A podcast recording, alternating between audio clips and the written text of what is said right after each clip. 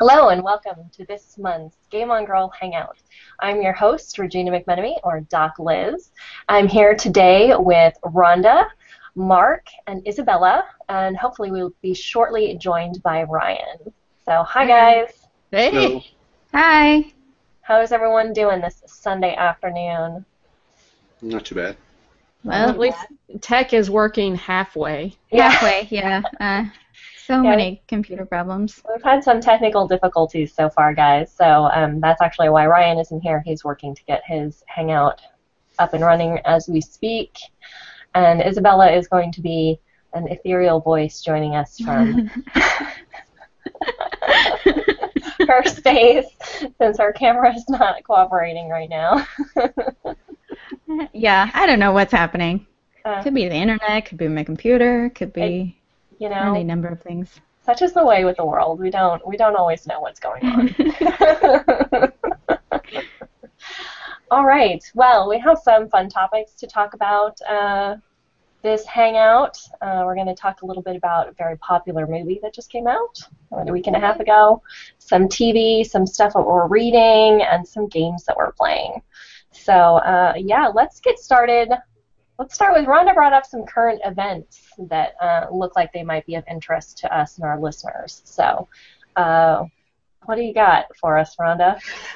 Well, I ne- I don't usually do this at the last minute, um, kinda but I just it, heard but- about it, and part of the story, because I've been I, I've been very unplugged uh, lately, but uh, part of the story to me was just so so amusing that I couldn't not bring it up. But it was about um, Twitter's announcement for their uh, Trust and Safety Council, and not just that, but the the people who are on the council, Okay. and apparently some of the things that uh, that Twitter's choosing to do. And um, I read a couple of articles when I when I could. Um, uh, just to kind of get a background and figure out what the backlash is and stuff like that.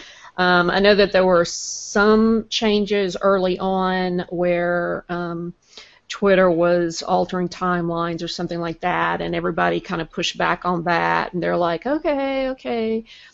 And the idea behind the Trust and Safety Council is that they are wanting to try to control the conversations on Twitter so that there's less abuse. Now, that sounds very honorable, Right. but um, they have created a council that's sort of, I guess, policing this kind of thing. Um, and we could get into all the details about that, but I don't think that that's nearly as important as maybe just talking about what what Twitter is or was and what it should be and Mhm. whether or not the council has a place in that. Um, it's a it, and it, it's about social media in general. I mean, it's a, it's a real conundrum. Yeah. Um, I don't know the statistics on the uh, nationalities of the majority of the people that are on Twitter. Um, I could probably guess that most of them are Americans, um, but if we just consider the internet society, if we just consider the internet as um, its own community, uh, I think one of the main things everybody expects there is freedom of speech. Um, but that's a very complicated uh, phrase, freedom of speech. Also, you pair that with Twitter is a private organization, is a private Right. company. They can do anything they want. Right. I mean, they're the ones that's investing money, making money. That's what their job is. They are a business. And they can make that business anything they want. And But- can, as as Facebook has proved, um, they can change the terms of service Yeah. and privacy and whatever you know whatever it is that they want to do with it. They can they can change that as as wanted and as needed. And there's no regulations about that. That's that's Right. part of and part of all this I think too is kind of the newness of social media and Mhm. addressing these issues because there there's no there's no history. That's part of the problem is there's no history for this kind of socializing. Yeah. So the laws aren't aren't aimed at this. Well, and also, do we want laws? You know, um, do we want laws about speech? Um, do we want, and also, I mean, the, uh, people would argue that the internet is an entirely different territory anyway. Um, it's the individual's territory. It's our territory. It's not the government's territory. It's not a business's territory. Um, but at the same time, let, we uh, enjoy commerce on the internet. hmm We we've embraced that. But it's the same thing. If you come into our house, this is the way our house is run. So if you're gonna if you're gonna create a social media business on the internet, you are entering the internet community. You're entering the internet environment. Right. So, um, like and you said, there's voluntarily. yeah, yeah. Th- there's um, there's expectations. You know, everybody expects to be have creative freedom and no rules, but at the same time, there is no precedence, like you said, Right. um, about um, the extremes that social media has allowed. right. Um, and well, sorry. no, that's okay. Go ahead. I'm just, I, I keep trying to think about it like, I'm not sure how I feel. I have I have to read more about the Trust and Safety Council and and their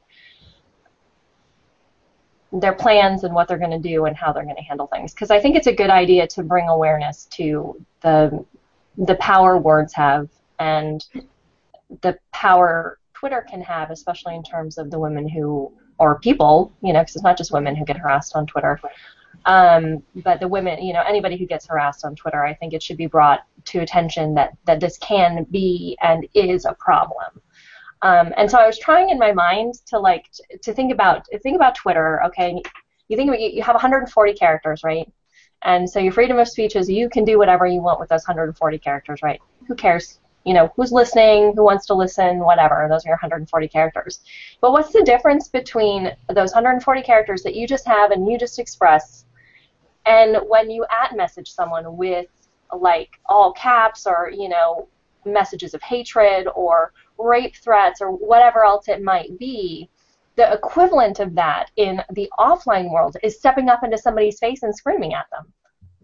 You know, so Well, how do we reconcile those two? Those are two completely different things, and that's what I think you know becomes the problem when you want to jump to we can't police people on Twitter because we're impeaching their freedom of speech. Well, you know, you can't walk up on the street and scream in somebody's face. You can't follow somebody around and tell them you're going to rape them in in the real world.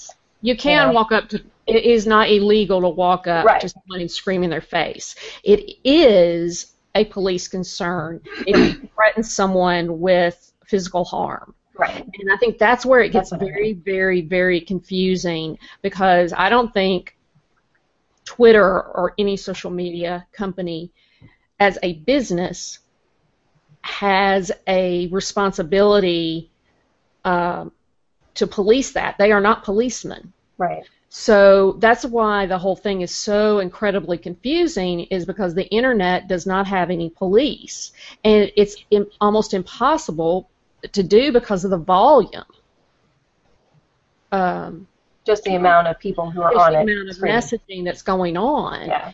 and the leniency at which people are given to use words as recklessly and with abandon as that they are. Right. Um, that's that to me is where the line is is is really drawn. Is Right. where you have a difficulty is with the physical threats that would in real life involve um, Right. legal action. And that, and that's where it like you know when you when you read the accounts of people who have been harassed on Twitter and in social media situations, you know, and they go to the police. The police are like, just turn your computer off. you know?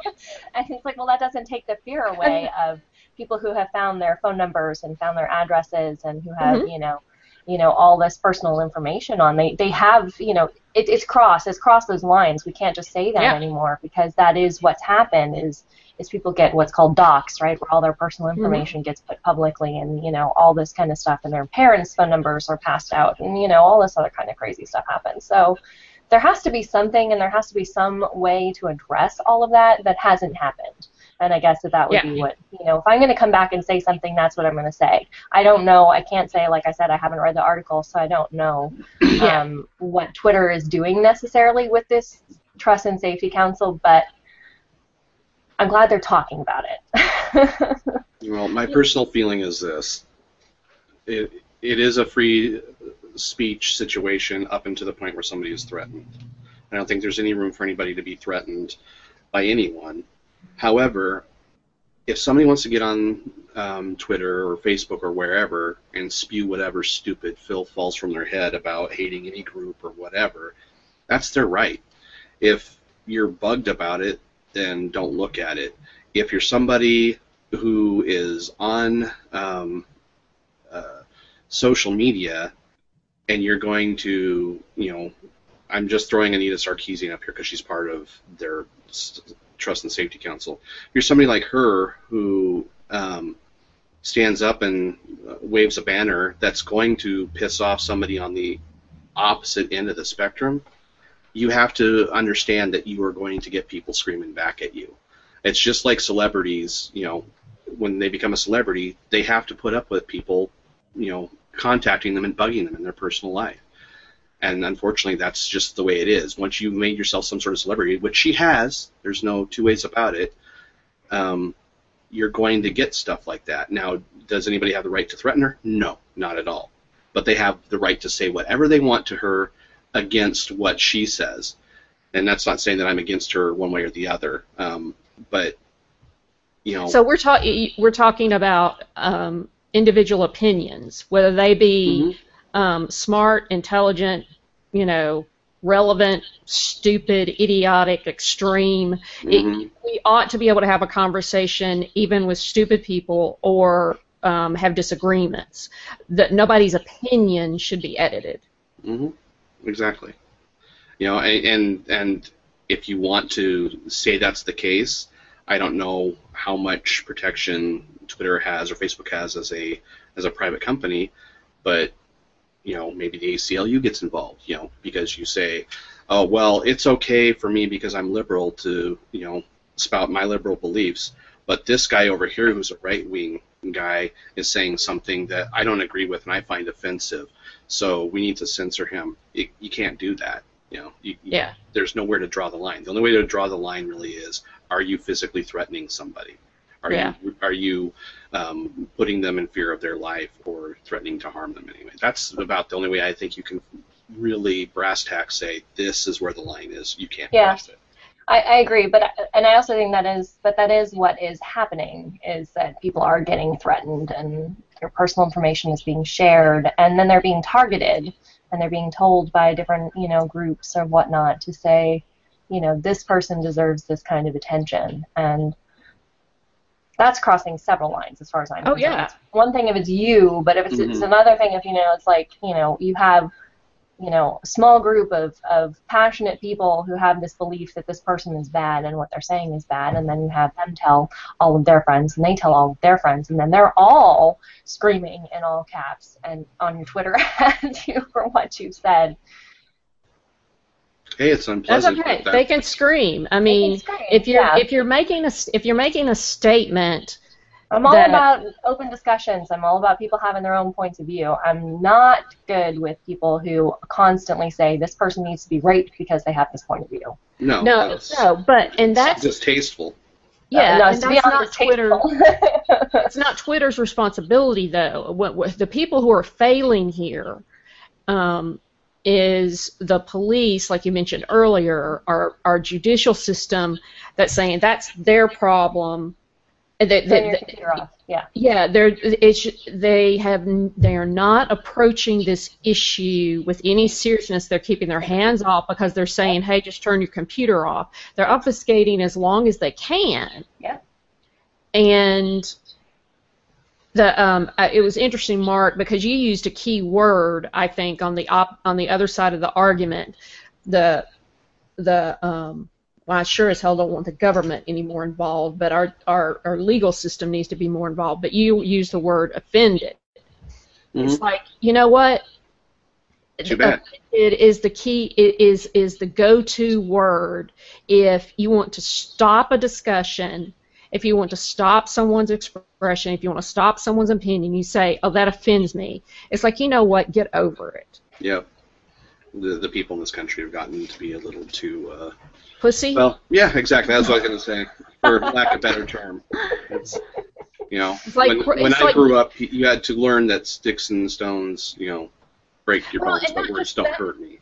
Yeah, not just that, but I don't think that if, if you don't have a strength of conviction, then you are going to be easily offended hmm because there's a sense of insecurity there. If you're so easily offended, if your security is so delicate that somebody else's words are going to topple that, that, that th- they are they are people that are easily stirred by a gust of wind.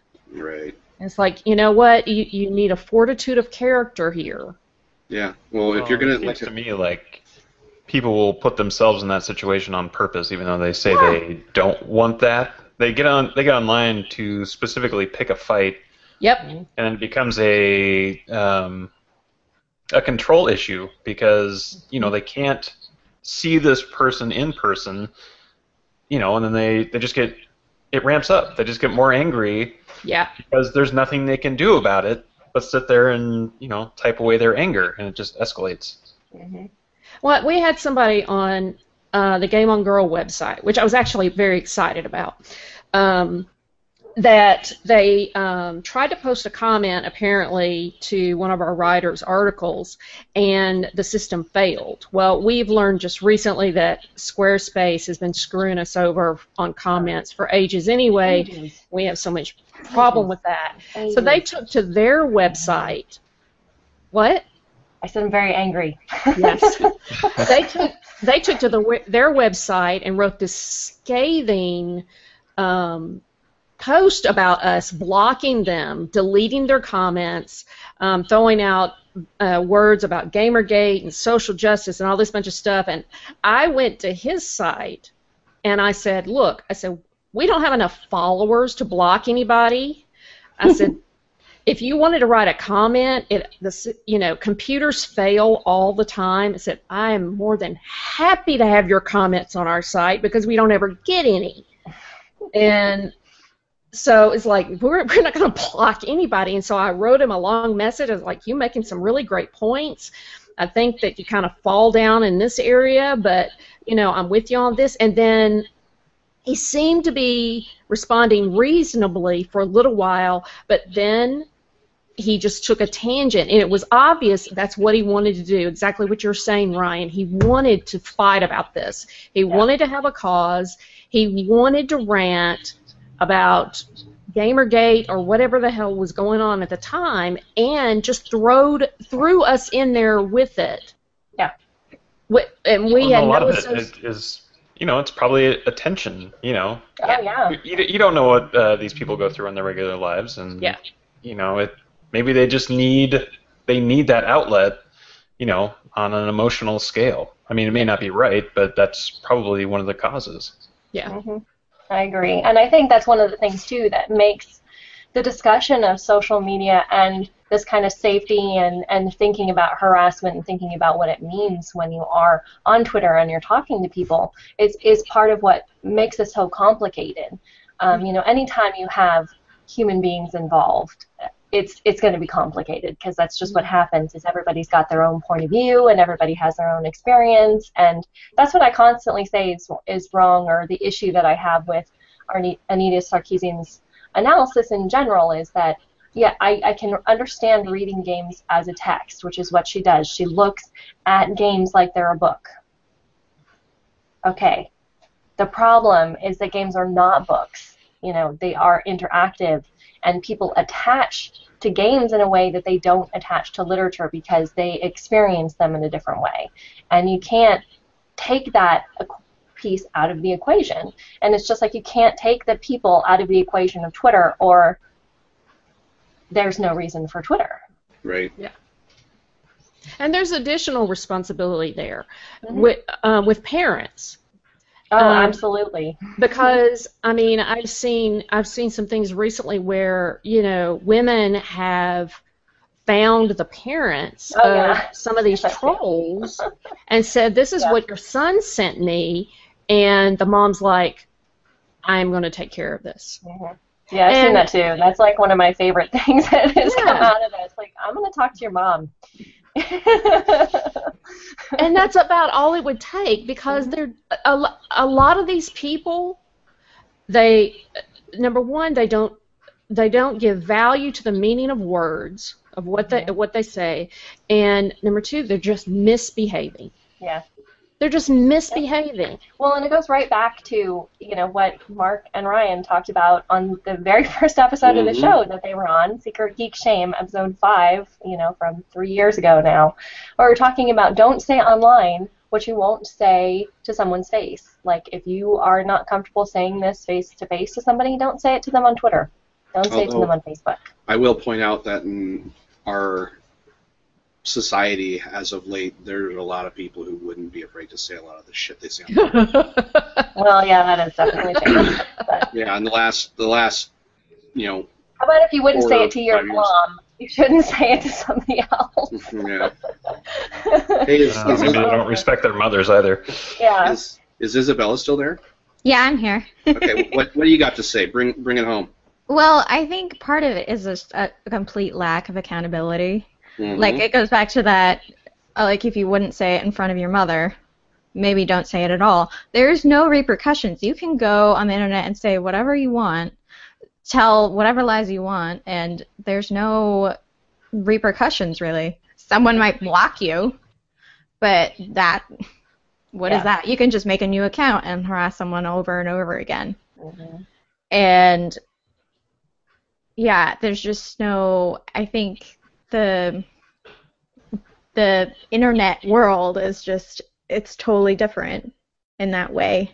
And that i think that's just something that we're adjusting to and still trying to figure out the rules. And that's i mean something like this like this the trust and safety council is sort of a step in the right direction but i think they're gonna they're not gonna get they're gonna have some missteps along the way Right. Well, As we're trying to figure out.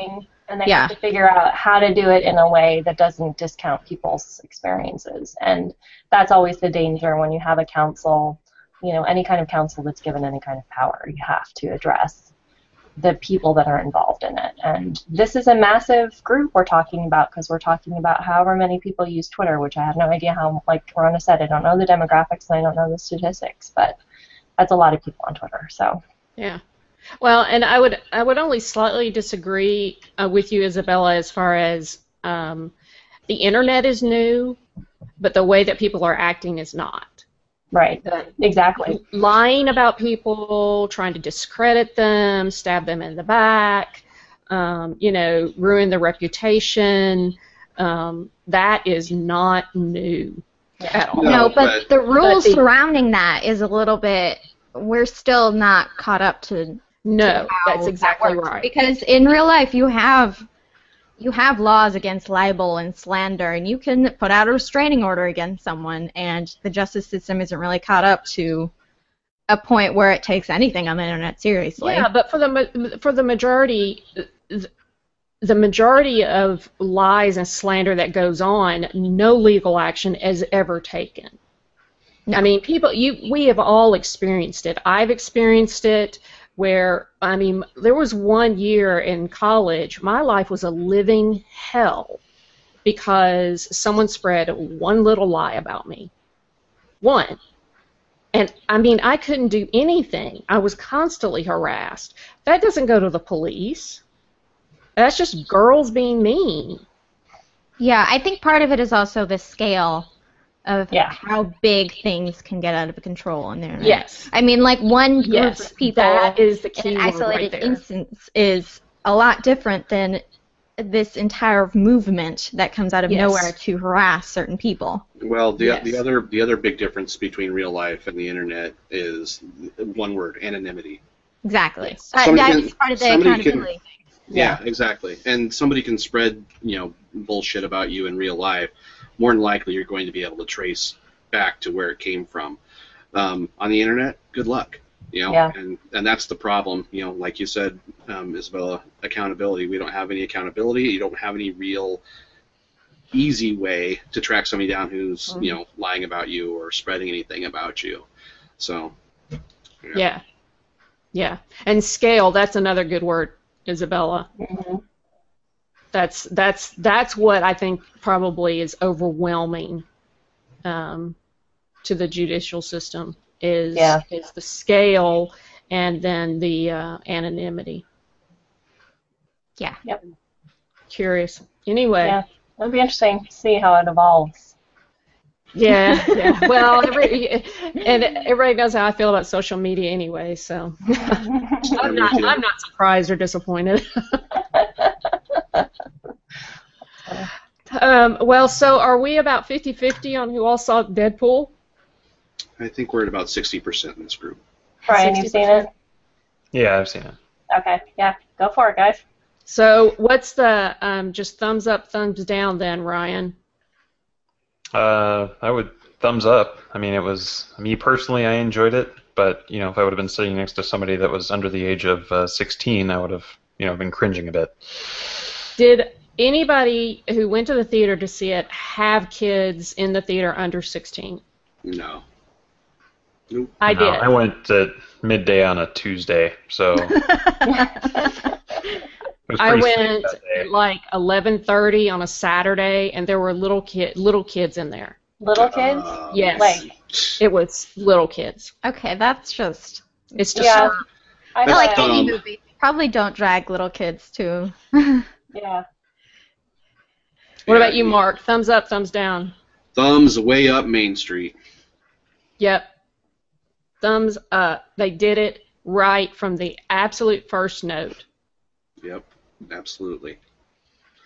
The uh, the opening credits, like I wasn't paying attention for like the first moment of the opening credits, and everybody started laughing. I was like, "What the hell did I miss?" I looked up at the at the actual lettering. and was like going, "Oh, nice." Fantastic.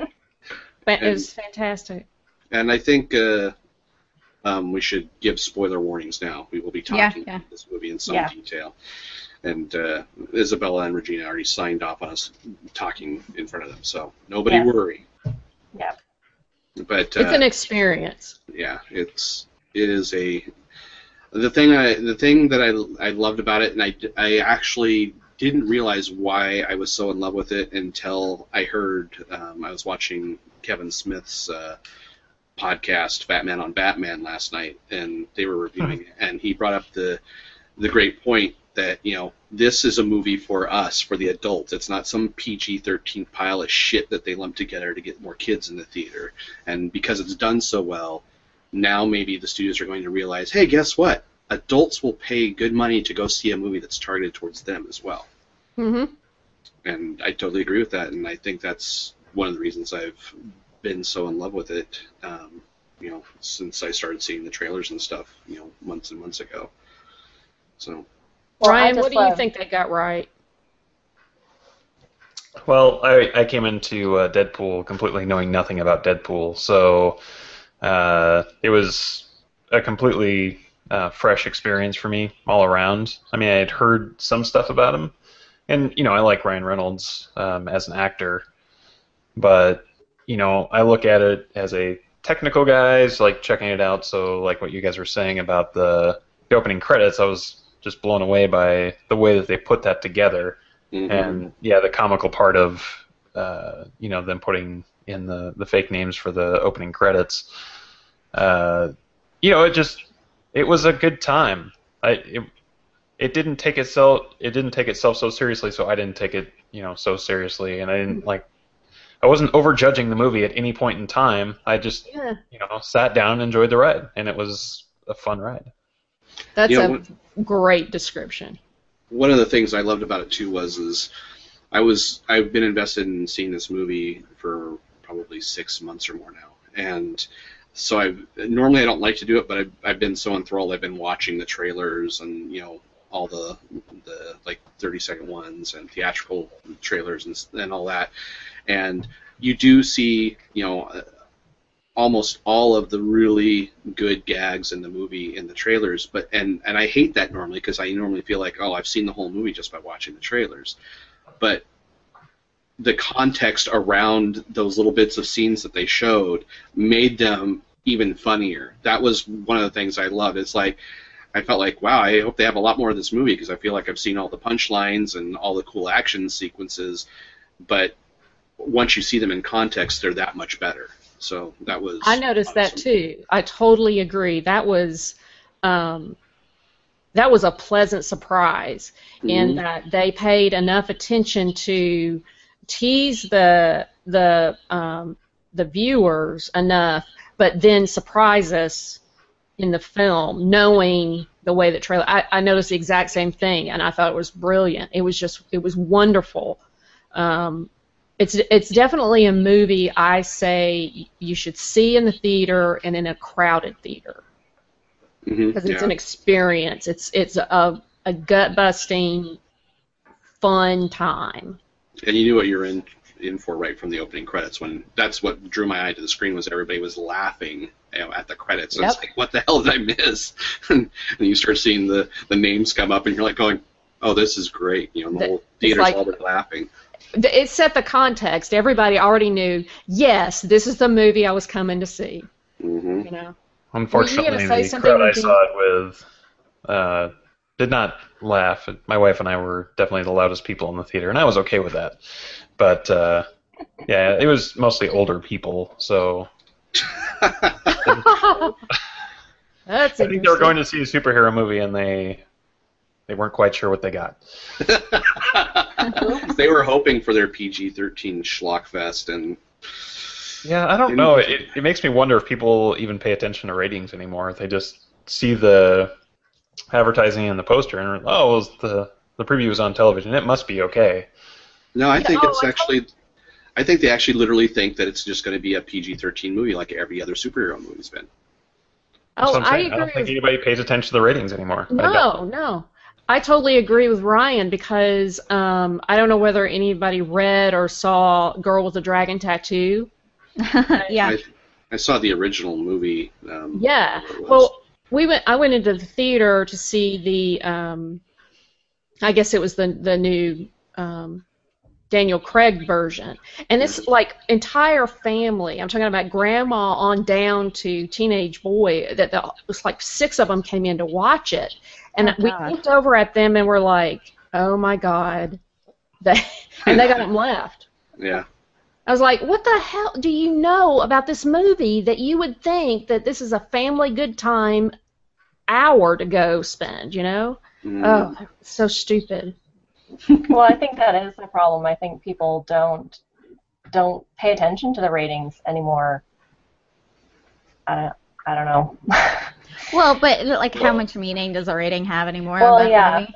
I don't. I, that's that's part of the problem. But And our rating can be anything from like well, they said two F words to Deadpool, Yeah. basically. right, yeah, Yes. yeah. Yeah, Deadpool earned the hell out of their R rating. and it was awesome. Every minute of it was glorious. Yes. Well, when I went to go see The Hateful Eight in the theater, uh, my wife and I were sitting next to an older couple that must have gone just because they thought it was a western. And at the end, the lady looks over at, at my wife and I and goes, "Well, that was interesting." and we both look at her and go, "Well, you know, it was a Tarantino film." And she goes, Yeah. "What's that?" And she- oh my god. well, never mind. I mean, you don't go see a Quentin Tarantino movie unless you're gonna that you want to see, you know, gratuitous blood exploding out of people and language and you know racial slurs here and there. It's just Yep, that's the type of movies he makes. Yes. That's, That's the, I mean, point. common knowledge. Just Yeah. common knowledge. That's what it is. Did you like Hateful Eight, Brian? I, I liked it. It wasn't my favorite Tarantino film, uh, but you know, like I was telling other people, I'd like to see it again before I make my final judgment. You know, it's kind of one of those things. You go in with an expectations game a little bit. Yeah. because you've seen all the other movies that he's done, and uh, it was gorgeous. I mean, cinematography was amazing. They did some really cool, like old western style stuff, really long Yeah. shots, and really neat camera tricks. And yeah. I mean, as a as a geek, I appreciate that. The, re- the really Um, long camera shots of uh, a stagecoach for 10 minutes because they realized they're going to be in a cabin the rest of the time. Right, exactly. What's your favorite Right. Tarantino then? Oh, geez. I don't know. I would probably have to. I mean, Pulp Fiction, Inglourious Basterds, and Django. You know, I, I think it would be an even split between those three movies. Uh, I just think the actors and the writing and Yeah. it's just they're really smart. They're they're hard to watch because you know I don't swear like a sailor and you know spit out racial slurs every other word. But um, as a film, uh, if you're prepared for that when you go into it, I think it you know they're just they're good movies. Yeah. He- I love think, Inglourious Basterds. I think that uh, Hateful Eight is kind of a return to form for him. Um, Mhm. It was more along the lines of um, Pulp Fiction and Reservoir Dogs. Um, that being said, I there there was one scene in the in the movie that even I felt was too much, um, and Wow. yeah, it was it was just a bit much. The yeah, it was a very violent movie in the first place, but there was one area of the violence that I thought was so over the top and so harsh that I just I was I, w- I couldn't believe that he decided that it was a good idea to film it that way. I mean, yes, it's Tarantino, but still, it's it's a bit much. Wow. Did you Do see it? Do you know what? I haven't seen it yet. Do you know what scene he's talking about, Ryan? Uh, I don't. I'm not. It's the I scene might, where might you, have had the conversation, but it's the scene where you find out what happened to the people that were actually supposed to be at the way station. oh right, right, right. Yeah. Right. Well, I didn't like that. It, I mean, that scene. Yeah, it was the violence was a bit much, but just the that scene in particular was the down the the worst part of the movie. I guess if there was a worst part, just the acting was weird. It was just a weird flashback, and I didn't I didn't like how it fit into the the film. hmm I, I didn't mind having the scene there, but um, okay, spoiler. I'm just going to go ahead and say it. There, basically, what happens is is that you find out that these guys came to this place to um, bust somebody out of somebody else's custody, and um, they have to basically take over this way station, and, and to to do it, they kill everybody that's there. And there's like I think five people there, six people there, and the way they go about it and how much they sit on that scene or, or the individual shots that scene like um, I don't know if you know who Zoe Bell is. She's the one who played or who was Uma Thurman's stunt double in Kill Bill, and she was also in uh, oh, what uh, Death Proof. Death Uh, Proof, she- yeah. yeah, she she played herself in Death Proof, and She was also in Django as well, and yeah. at, at any rate, she's really sweet in in the scene, and you know, just a really nice girl. And um, they shoot her, and, and and she's not the only one, but and they, and they kind of do this. I think they did it kind of to both the young girls, where they shot them. The girls are kind of lying on the ground, wheezing and you know, begging for help, and then you know, just kind of put another one in them. And it's like, I didn't need to see that, you know. Mhm. And and they could have done a flashback to explain what happened without going that far, and it could have been a lot Hmm. quicker too. So it was a long movie. It was almost three hours. yeah, well, if you'd cut some of those scenes of the of the, of the carriages, you you would have gotten it down to two and a half hours easy. Yeah. Uh, and there are times that that that Tarantino I think can be long-winded. He likes his words. Yeah, he's he is I- a dialogue director for sure. And I'm okay with that. I, I actually really like long movies. I, I like a movie that I can go and I can sit down and, and watch for three hours, as long as it's you know really well done, and there I don't feel like I have you know extraneous garbage being Mhm. thrown in there to fill up the time. Um, If I'm having a good time, I I totally agree. If you if you've got a three hour story, do it. And that's I mean that swinging around. That's the way Deadpool was. I was disappointed when it was over. yeah, me too. I was like, they could have easily done another 20 minutes, and I would have been just fine. Yeah. Well, I heard that they the- cut oh. a part of the budget the, the last minute or something, and they had to make do. So I think they intended it to be longer, actually. That that would have been fine with me. hmm Yeah, I I was don't- I shocked it was as short as it was. Yeah. I don't think they would have run out of gags. There's no, there's just no way. They just, and and they were smart about it. You you can't, you can't have that kind of comedy. You can't have that kind of uh, energy and power without um, smart writing. I mean, there was just a lot of smarts involved in that. It's not, Mm. it, it's not just crass to be crass. So, what did you think of the damsel in distress bit with uh, his girlfriend? Oh, that's a good question. Because you have two other female characters in the movie that are, you know, total badasses. Yeah. and are pretty much on even playing field with everybody else. And um, from what I understand of, of the of the um, comics line, that girl becomes his girlfriend becomes a superhero. I can't remember who it is. I think I think her name is Copycat, Yeah. She Um, becomes copycat. and you know is a, hero, a hero in and of herself. Uh, in and of herself, she's she ends up being a hero. So I was just kind of I thought it was weird that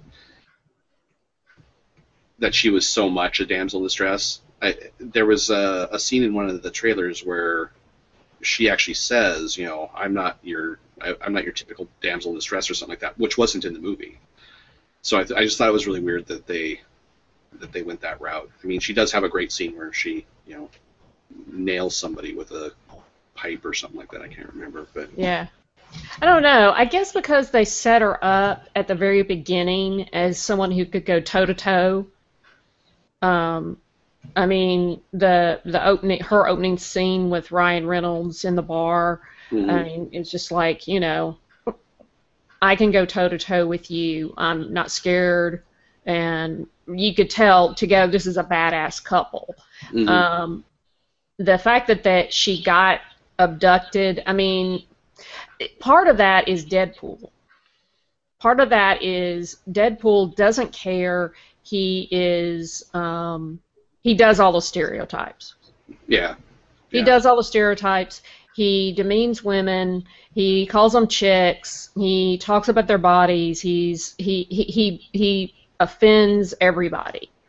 And so part of that I think is kind of fits. yeah. And, Um, and, and lest any lest uh, Isabella or Regina be offended by that, just keep in mind that he also is used and abused too, and that's also yes, that's part of the the joke is he, yes. he he takes it just as much as he gives it. Oh well, yeah. that's what you know. Having not been able to get to the movie before and the hangout, um, uh, you know, I've loved that aspect of the promotion, like the way they're promoting. I think the marketing for this movie has been just outstanding. Um, not the least of which is just the depth to which Ryan Reynolds is willing to go. Yeah. if you're if you're amazed by that with the trailers, you should see some of the stuff he has to do in the movie. I'm not. I. I. That's one of the reasons why I wanted to see it. I can't wait to see exactly what, you know, if that's the level of the marketing and that's the way that's gone. I can't wait to see what the the movie actually has to deliver. It's fun. Yeah, sounds like it. It looks like it would be too. So Isabella, were, were you excited to go see it at some point?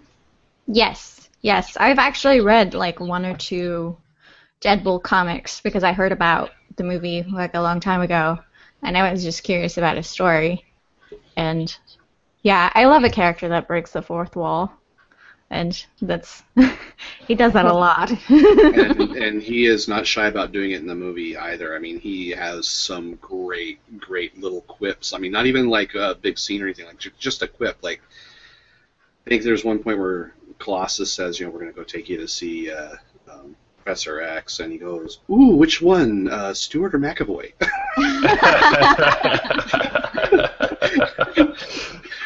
yeah. And, there, and It's there, so confusing. The timelines are so confusing. yeah. Yeah, they they are they are completely irreverent, and they are irreverent at uh, the Marvel world, at the X Men world, at Ryan Reynolds' other movies. I mean, Yes. nobody is safe, including the people involved in the movie. Yep. and I love that because sometimes superhero movies can be a little bit too So reverent of themselves. Yeah. Yeah, too Well, serious. Yeah. Isabella, which which comics do you remember that you read? Deadpool. Oh, I I don't remember the names. It was just some like random ones I found at the library, but he was. Oh, in- okay. Yeah. Yeah, I was surprised um, when the last time I was on the radio Fubar, those guys were extremely, extremely familiar with Deadpool's original story in the comics, and um, I got the I purchased the digital version. They've got a compilation of Deadpool classics that goes back to his first appearance, and he was like that from the beginning. I mean, from the very beginning, he was an asshole and making jokes and it's not taking anything seriously and just pissing everybody off and um, and I like that. I don't know that when they introduced um, his girlfriend Vanessa, um, at least in the classic section, I don't know in reality, um, she was already a mutant. She was already copycat. So it'll be interesting to see where they take that. It'll be at least in the film series, but. Yeah, I haven't talked to anybody yet who didn't like it. Um, that's 18 or over, so or 65 and under. right. well, we were gonna um, segue into that because Deadpool did release on Valentine's weekend. It did, yes. Well, they had And- some like promotion too that was like the most romantic movie of the season. and it was promoted as a romantic movie, and they and they spoofed that in the film, which surprised me. And um, Regina had, had tossed out uh, maybe uh, talking a little bit about some of our favorite geeky cou- couples. Um, mine is not very very exciting, so I can start off with mine. One of my favorite geeky couples is Sarah Connor and Kyle Reese in Terminator. Terminator. Nice. That's a Yeah. good. That's a good choice. I actually like that very much. Yeah. Yeah, that was that was. I wouldn't necessarily say a dark horse, but it was. It wasn't something that leapt to my mind. Uh, it's it's a it's hard when you just say favorite geeky couple.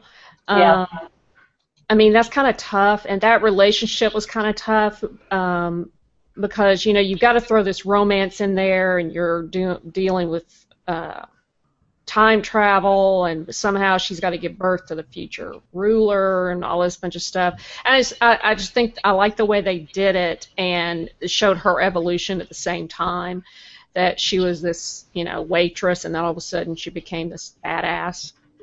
And uh, and he was part of that transition, and it was just kind of cool. Um, Isabella, do you have one? Um. Oh my gosh, there's so many tragic couples, and trying to find something that doesn't end sad. Let me not pick somebody who dies. But that's the first thing that came to mind. well, that's And okay. it was uh Zoe and Wash from Firefly. Oh. They're so cute. Yeah, that- Okay, I I have another one. Okay, I have another one that doesn't end horribly. Uh, Monroe and uh, Rosalie from Grimm, the TV show. Oh, yeah, they're adorable. They're the cutest, Yes. and I like it. And I hope nothing bad ever happens to them because I will be so mad. Well, as long as Joss doesn't, you know, direct an episode, they'll be okay. Yeah, no. I was so worried when they introduced those characters um, early on in Grimm. They were so likable. Um, I'd be curious to know as to whether or not that um, audience response um, was the reason those characters developed the way they did because I just love watching them. I like how they they switch up their roles. You know. Yeah. Sometimes Monroe is the bit of a damsel, and Rosalie comes and saves him. Yeah. Yeah, that's a good that's a good couple actually. What about you, Regina? Oh, I was thinking. Well, obviously, it was my topic suggestion, so I gave it a lot of thought. I decided to pick somebody who um, I don't I don't actually watch anymore, unfortunately. Um, Booth and Brennan uh, on Bones. Oh yeah, yeah. Yeah, because it it was actually what kept me watching the last the last season I watched it and watched this year's. I'm I'm not sure I finished last year's. I don't know. They're on season what 500 now. it's something that- like ten or eleven and something. Yeah, it's just. I, I love them, but they need to be done with it. no, yeah, I stopped watching that show after they got together, just because it just kind of. Part of the appeal of that show in the first place was the tension between the two. And Exactly. once you take tension away, it's, And- it's, and I like thought they- introducing the baby into the show. Yeah, they they did pretty well, I thought, for a while, um, kind of carrying it through. Um, and I, I think I talked about this on a previous hangout, but I was only watching that show for like the last four minutes of like character development. Anymore, like I got so tired of the, you know, killer of the week thing. Um, that I wasn't I wasn't really watching it for the show itself anymore, so I stopped. Um, but the one of the reasons why I was was because I really did um, love Booth and Brennan together. Um, and I love the other couple on there too, and I can't remember their names at this point. But um, I was really just watching for that, and then I was like, I, I just need to be done spending an hour of my week watching a show that I wouldn't really want to watch four minutes of. So Uh, do you have one, Ryan? Uh, I have three that I thought of, um, and I really I didn't before I got on, so I just thought of them just now. Um, so I'm gonna say Leeloo and Korben from the Fifth oh, Leeloo Dallas multi Excellent Yeah. choice. Excellent. Ooh, chica. big bada boom. Um, yeah, uh, Oh, Peter Quill and Gamora from Guardians of the Galaxy, Oh. And then you, you got to throw in some Mulder and Scully in there, you know. Yeah, I thought about them too. they did pop But I in my love head, the the the characters that you know they start off so opposite at the beginning of the story that you're watching, and then at the end it's just it's fun to see how they ultimately develop into a couple. I guess with the storyline. Yeah, Um, Leeloo and Dallas is a really good one because there's for a fun kind of it's almost a kitschy sci-fi movie that their char- those two characters are really multi-layered especially in their relationship that's pretty cool Well, and Bruce Willis was doing all the work through the entire movie to, to become a couple in the first place, and it was really just at the end when he'd given up that she's like, all right, we got to do this to save the world type thing. isn't that just like a woman I'm not going to answer that question. that's the way it was in WALL-E Ooh, that's a good one too, man. I didn't even think about that one. that That is a good great. one. I mean eva was WALL-E just Eva. like prime directive prime directive prime directive scared WALL-E to death Oh. Eh, it was about halfway through the movie. Once they got on the ship, she was trying to keep him safe the entire time. Uh, what about you mark Um, well, I don't kn- know if you guys realize that this was a real hard one for Ryan and I, because I don't think guys think of it like that typically. Um, Oh, good. I'm glad we pushed your boundaries. we did, we did. And uh, you actually gave me one while I was listening to you guys talk. I was like, going, oh yeah, oh yeah. Kind of gave me some of my own thoughts. But the one that I went to straight away when I was told about, you know, think of this, was uh, old school Han and Leia. yeah. I was hoping somebody would bring them up too. because you know she's sassy and smart and full of P and V, and he's a smart ass and a scoundrel, and you know they yeah have to they have to butt heads and everything. Ooh, scruffy looking. exactly. And then I think uh, the one the one that I came up with while I was listening to you guys, I haven't watched the show in a while, so I don't know where they're at in their relationship. Is Fitz and Simmons from uh, yes Agents of, uh, or yeah, Agents of Shield. oh it's I- so painful I, I I love watching them in the scenes that they have together. The way they the actors actually play off of each other. And I- yeah you know, I, I keep want you want them to get together. And la- last time I watched was end of last season. I kind of started picking up watching again this season. I, I don't do very well at watching episodically. Um, yeah On uh, during the regular seasons, you give me the the full the full season on Netflix. the Netflix. Netflix experience. and then I'm good to go. You know, I can keep up with it. I can remember what you know. I don't have to remember what day it's on or what time it's on or what channel it's on. I just go and find it and I watch it. Yeah, and Agents of Shield, I don't think is is um, is getting enough uh, enough feedback because the the story is really really interesting. Um, I think that what they've done with Fitz and Simmons is interesting, and Mhm. um, it, they they constantly shock me, and I, I I'm wondering if the first season with them trying to ramp it up if if people just gave up on it too soon because uh, you I know sit I down did. and watch it on Netflix and finish it finish it off and it, the it, it toward the end you see how that story's developing and you're at the end you're like oh my god you know Mhm, Yeah, when I watched, when I attempted to watch the first season episodically, um, I think I gave it five episodes, and I was Yeah. just not into it. And then exactly everybody was like, "No, no, you got to watch one more. That's where it takes off." And sure enough, you watch. Yeah. You know, I think it's the sixth episode, and it's like, okay, I'm in. yeah Um, and I, I love the fact that it literally is a living part of the Marvel, you know, universe as far as uh, um, the uh, Avengers go. You know, it's you know everything that's happened in all the individual Avenger heroes movies and such since that TV show started has had some place in that TV show. You know, like uh, one of the episodes starts with them going back to London after the events of uh, uh-huh. uh, the second Thor movie, um, with them, you know, kind of helping pick things up and investigate it and all that sort of stuff, you know. And yeah um, my wife found something online, you know, where you can actually watch um, all the stuff like Age, uh, um, Peggy Carter and Agents of Shield and the different movies in a certain timeline to watch them, you know, in the exact oh Um, I love geeks yeah, the exact timeline that they occur.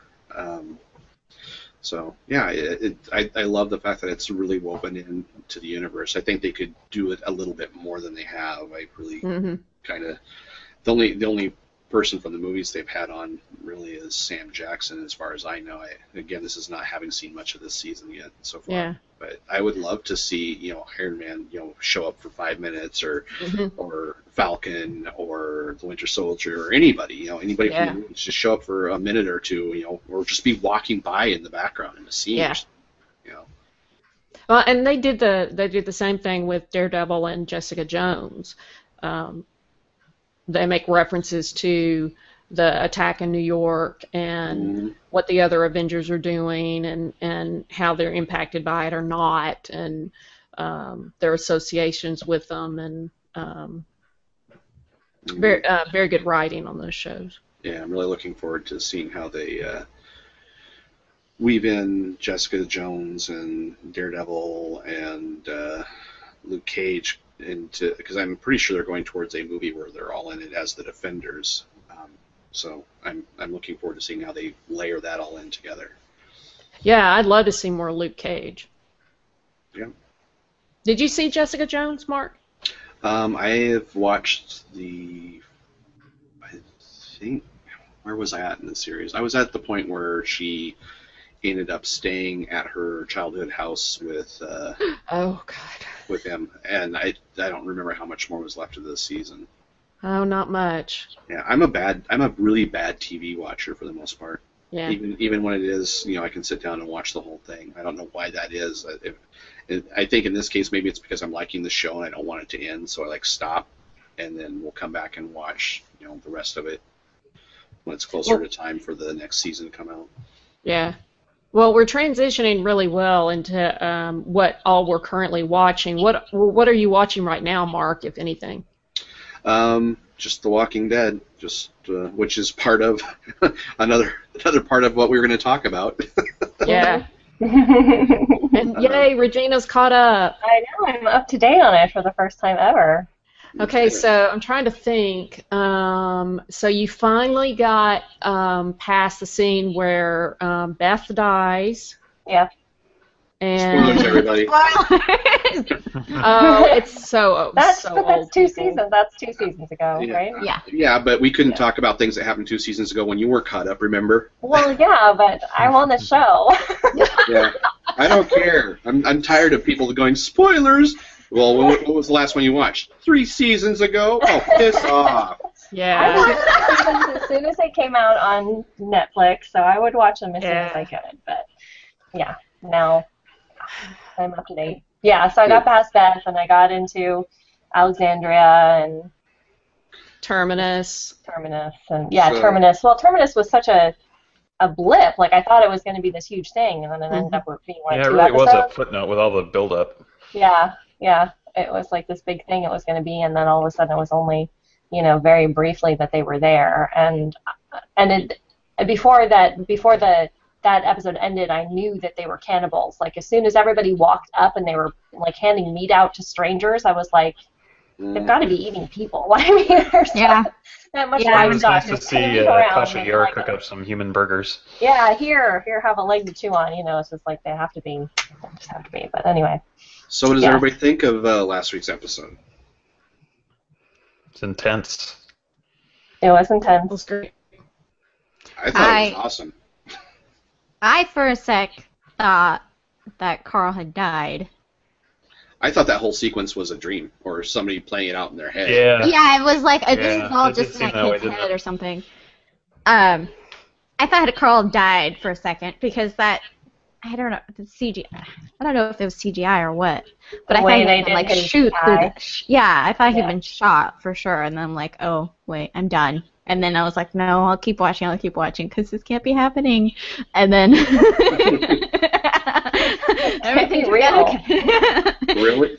Really, your your your your uh, threshold for stopping uh, watching the show is uh, Apparently, it was if Carl. I don't know. it was. It traumatized me. the, the rest of the world is like, you know, if Daryl dies, we riot. But you're like, no, Yeah. not Carl. I think. If if Carol or Carl died, maybe. Carol, yeah, Carol would be a, a deal breaker, I think, for me too.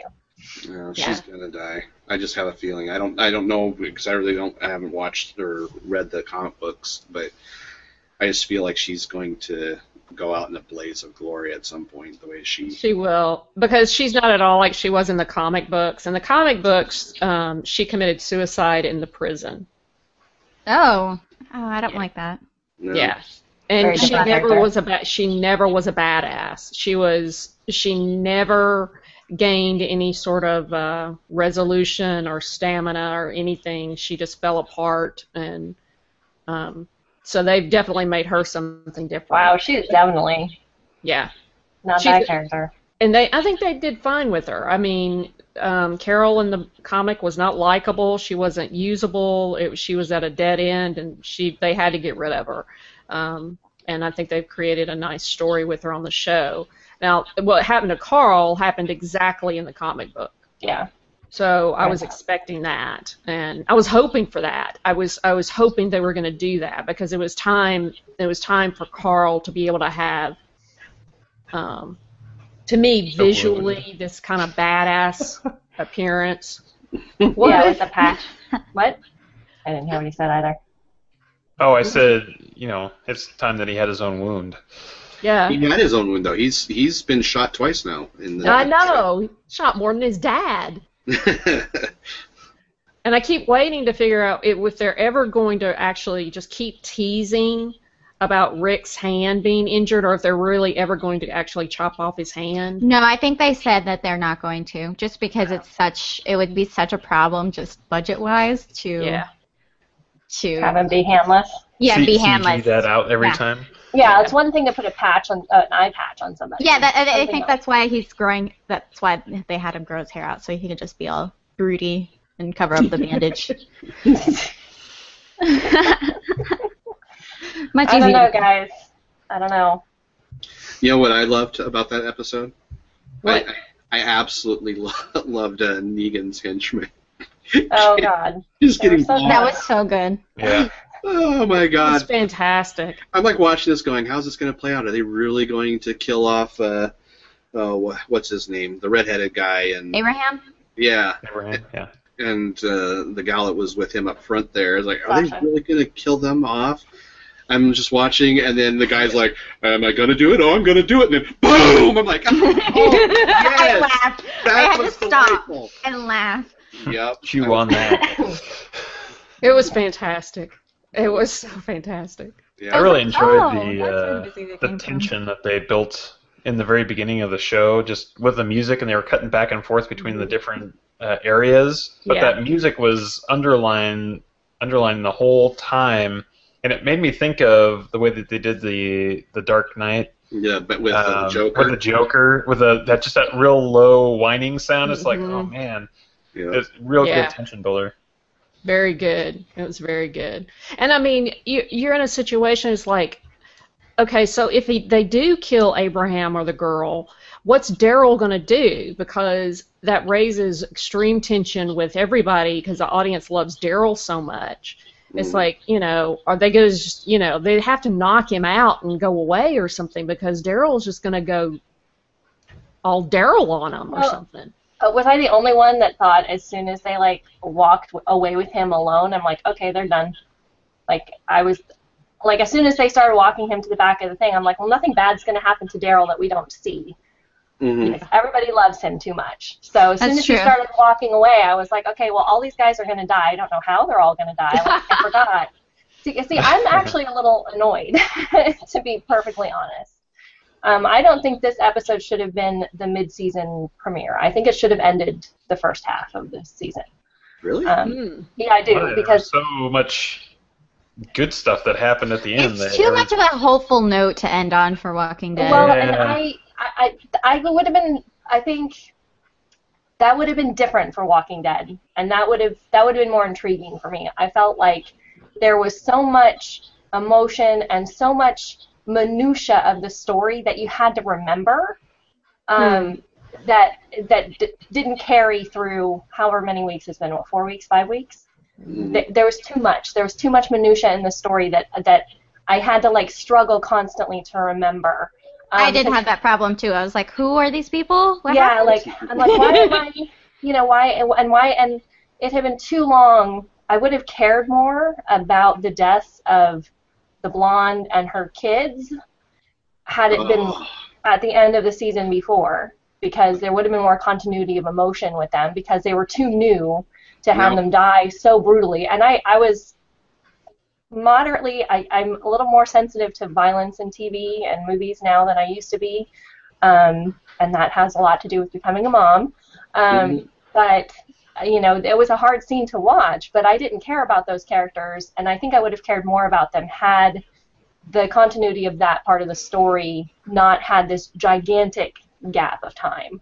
And Oh. I think that that was actually a really poor choice on their part in terms of the narration and the storytelling to, to make that not. Because if it had ended on that like hopeful note, I think I would have been like, wow, like what's this is completely different from them as a as, as instead of the gag or, or you know of oh my god what's happening and they're about to walk out into zombies like again you know I don't know No, I, I, I, I think I agree with Isabella. I think if you end on that hopeful note, it's just it's not right.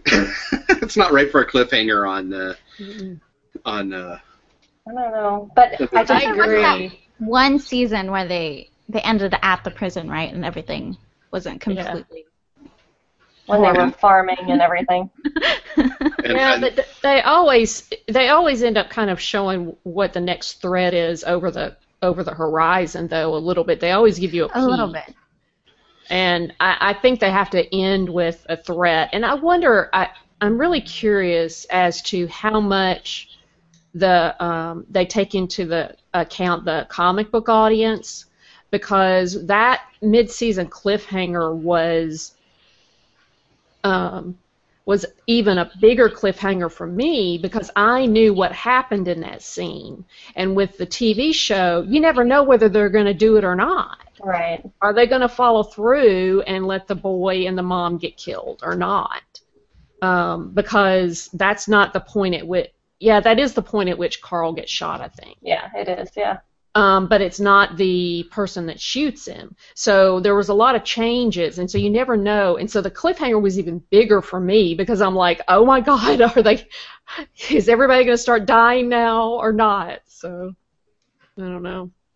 But the, it's it just evidence of the good writing and the good storytelling that um, we're able to talk about the characters the way that we do, and and the I agree yeah you know the events and stuff. Now, I, I do have to say, I think that the ending of last week's episode with Rick talking to Carl in bed and the hand, I, I thought that was heavy-handed and cheesy. A little bit. I agree No? Yeah. Okay. You're like, I I'm, going to show you like- a new world, Carl. yeah we're gonna make a new like, world okay. together I was just like yeah I to be perfectly honest you know what the first thought I was that I had when it ended the first thing I thought was, oh my god, The Walking Dead just jumped the shark. Like, seriously, the first words that went through my head was this it's over. Like it's downhill from here and and I was just and a part of it like I said was the that gap of time between those stories Yeah. like the, just the continuity of the emotion just it felt it made everything fall flat at, to a degree for me for through through a lot of the stories. I was pissed that Glenn was in a corner again by zombies and magically What gets was with you know, you know, like they shoot 20 zombies off him instantly. Come on. I mean, you know, I can suspend my my disbelief to a great degree, It but wasn't instantly. It was a little faster. You know. you know, not- not okay, quite 30 seconds. 30 seconds of Well- shots to get 20 as uh, you know, a horde of zombies off him. And Yeah, but it was Abraham. You know. Yeah. They That was a they just got great shot with him up on 10 top of that people, so, wall. I That mean, was what was 20 zombies? Was anybody else happy that the, the mom and the two kids died? Because I was. That was another one of those ones. Like, Yay! I didn't care. I, I honestly didn't care. I, I, I didn't care. Yeah, I didn't Just have because I thought it was a bad decision, to be honest. I, I That- just that's- felt like You know. I just felt like Rick doesn't need the uh, distraction. No, he doesn't. It was. It, they were going to have to go. Yeah, Yeah. I- that I, I agree with that too. Like I didn't I didn't foresee them being as soon as they walked out there with the meat on and the you know through the horde of zombies with the little kid who was already like Trauma. Mommy. post traumatic Mommy. stress. Yeah, as soon as he started saying mommy, I'm like, I bet he's dead. I'm like, there's no way we're not going to get through this. I didn't really need to see his throat bit by a zombie and his head bit and all that stuff. I didn't need to see any of that. Yeah, that I was thought the scene itself played out really well because they shot it in such a way that you didn't know, like there was no seeing the zombie come up behind anybody. It was this person going down, and then that person's helping this person. All of a sudden, the zombie out of nowhere bites them, and Yeah. um, that was really cool scene. And also the the really quick shots of I love different that. characters uh, hitting at the at the zombies. I was like, wow, that's Yeah. Well, Yeah. it gave you a feeling of, of the chaos in the, in the mob. Well, yeah. that and I just loved the whole rallying of of the community. Finally, you know, everybody finally either getting killed or getting their shit together and getting on Yeah. the survival train. Yeah. Especially um their doctor. I can't remember her name right now. Yeah. hmm She finally like Oh, gets yeah. it together and Denise? like I'm gonna do yeah The- I'm gonna do this and we're gonna save save Carl. I think part of why it like traumatized me so bad with Carl's because I have two younger brothers, and so I feel very protective towards him. so I'm like, you can't kill Carl. But That's I didn't funny. care. I didn't That's care so- about that kid, the other My because my whole thing has always been Carl can die and that will be just fine. I wouldn't put it past them. Um, I wouldn't put it past him either. I've I read or saw some some sort of uh, rumor. It was either somebody talking on YouTube or some you know somebody posting somewhere, but that um, Andrew Lincoln is getting tired of being on the show and wants to be able to go back to you know England or, An or whatever. Yeah, and be an actor or do whatever he wants to do. And Well, he should pay attention for how that worked for Wil Wheaton when he left Star Trek. Exactly. Will Because it totally pitched his acting career into the trash. So the difference is though this is a British actor and Yeah. they're like uh, hand over fist, head and shoulders above any American actor in the world. then world. let then why don't they just let Carl take over for Rick? oh please no. Get up, good Rick. God, no. or Carol. How about Carol? I'm going to play devil's advocate on the ending scene with Rick because if you look at it, I mean, yeah, it was it was a bit cheese, but you know, you got to look at it this way. He went out there by himself and started hacking on zombies, and then the entire community comes to his rescue, which is what he'd been trying to accomplish for a long time. right. And I think he just he got uh, I think he got drunk on the emotion. Just like, you know, you get a good buddy of yours and, you know, like a, a bunch of beer and all of a sudden they start, I love you, man.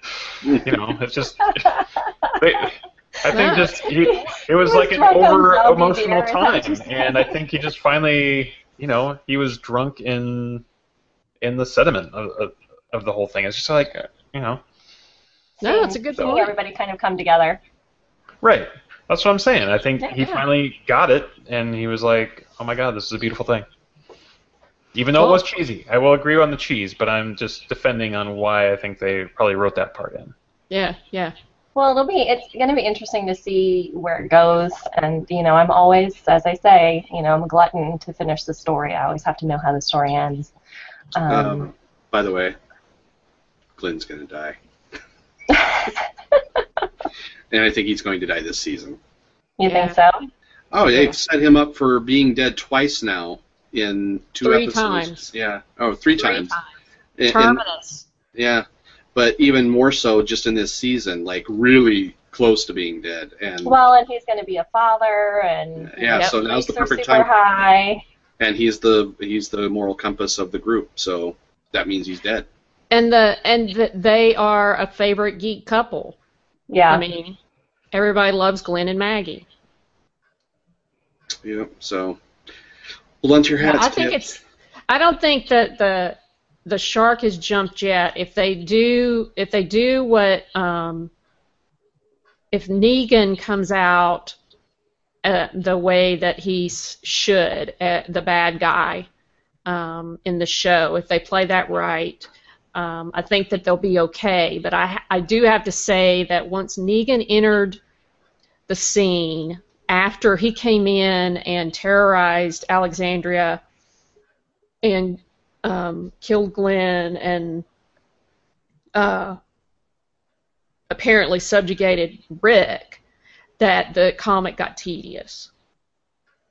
Um, it was constantly, how are we going to take care of this guy? How are we going to take care of this guy? We're going to do an alliance with these people. We're going to do an alliance with these people. And just kept going on and on and on. And I'm just like, I'm, I'm I feel like they they don't know what to do with this and they're just dragging it out. So it'll be interesting to see what they do on the show.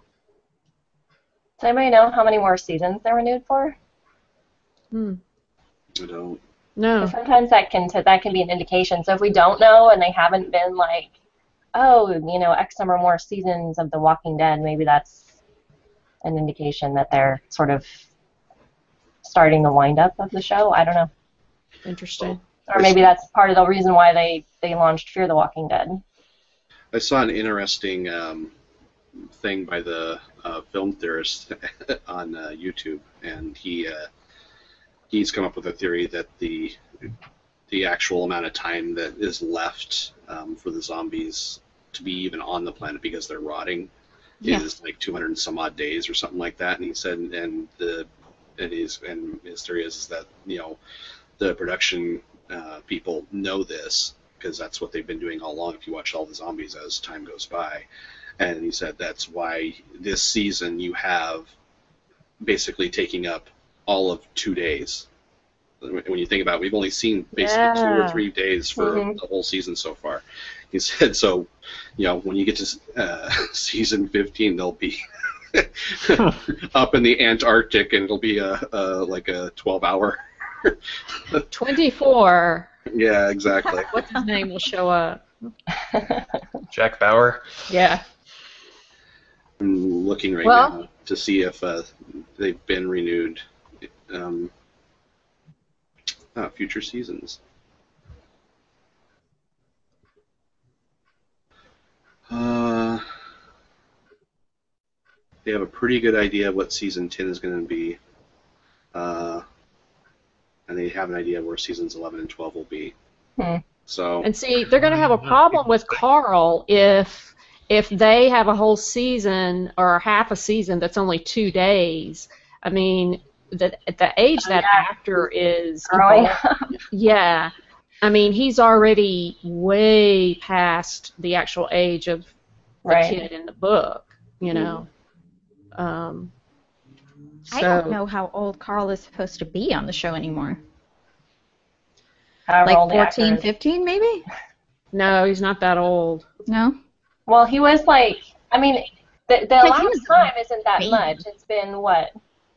I think uh, on the film theorist, he said it's the lapse time is 500 and some odd days. Right, I was gonna say a year and a half, and he was like ten or eleven Mhm. Yeah, when the show pretty young. started. So he should be 13. I mean, the, the actor who plays him is what, 16 or 17. Yeah. So And the a and you can tell the age differences then. I mean, when they grow up, that that is so. yeah, I saw somebody actually put a, um, a shot-by-shot comparison of Carl when he had been shot in Hershel's season on the farm, and um, Yeah. and this one, and I was like, hmm, because I wasn't sure how long, how much time had been elapsed, but I didn't think it was enough to be between. Yeah. Well, is there anything else interesting out there you guys are watching? Is you else, Regina? Um, no, I haven't. You look really shocked that I asked you. You're like, I know. She caught up on The Walking Dead. Unprepared. talking to me. That's all she had to do. Uh, but no, I was. Uh, there's only like one other show I'm currently keeping up with, and I've never talked about it on Game On Girls. Oh, Uh-oh. are you Now you have embarrassed? to. Now you have to say. Oh my God, is it worse than Dancing with the Stars? I don't know. It She's depends on keeping your up with the Kardashians, guys. Worse. It's not any. It's not reality TV. It's a show called Jane the Virgin. Oh my god, I oh. watched Jane the Virgin too. I absolutely love that show. Um, the writing is outstanding. It the is. characters are great. The acting is superb. I mean, I was just like, I put it on Netflix and was like, whatever this is, you know, I just wanted background noise one day, and I'm like, and I found myself just, I was, because sometimes I, this is gonna sound bad, sometimes I work and have the TV on as you know, kind of background noise because it's you know it's lonely when you work at home. And um, I had it on, and I stopped working at one point, and I'm just like riveted to the, to the show, and I'm like, oh, this can't be a behind-the-scenes show. I have to, I actually have to watch this show. Yeah. So um, I love it. That's the only other show that I'm currently up to date with. Um, but I just, I think it's it's really good. It Okay. is. It's Okay. a very smart show. It is a very smart show. It's a very smart show. So I wasn't sure anybody else would be watching it though, because it's so ridiculous. It is, but it's that's a telenovela. Yeah. It is a telenovela. yeah, telenovela. that's fun. So It's fun. It is fun. See, the guys are just like, what? Yeah, it's, it's definitely not a guy That show. yawn was not in reaction to your show. I just wanted to- Yes, I make no judgment. Uh. Are you watching anything else, Ryan? Uh, Shameless, uh, the X Files reboot, um, which I think the last episode of that is happening today, possibly. Um, I wasn't watching Walking Dead until I had to uh, talk about it on this show, and then I was trying to cram it in right before we came on. Um, which I'm glad I did. It was a really good episode. But uh, no, nothing super new and exciting. What do you think of the X Files?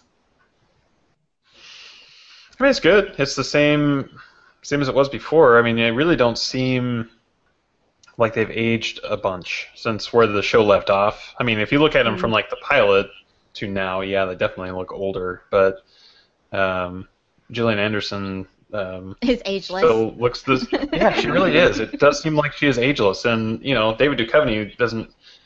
I mean, he looks a little bit older, but you know, the guy is still pretty fit looking. I was surprised with Skinner. out- yeah, and Skinner looks the same, just different colored hair. yeah, He's, exactly. he's pretty, become very white in his uh, in his age. But I mean, all the characters are, are good. I think it's been a really cool little uh, little run of shows.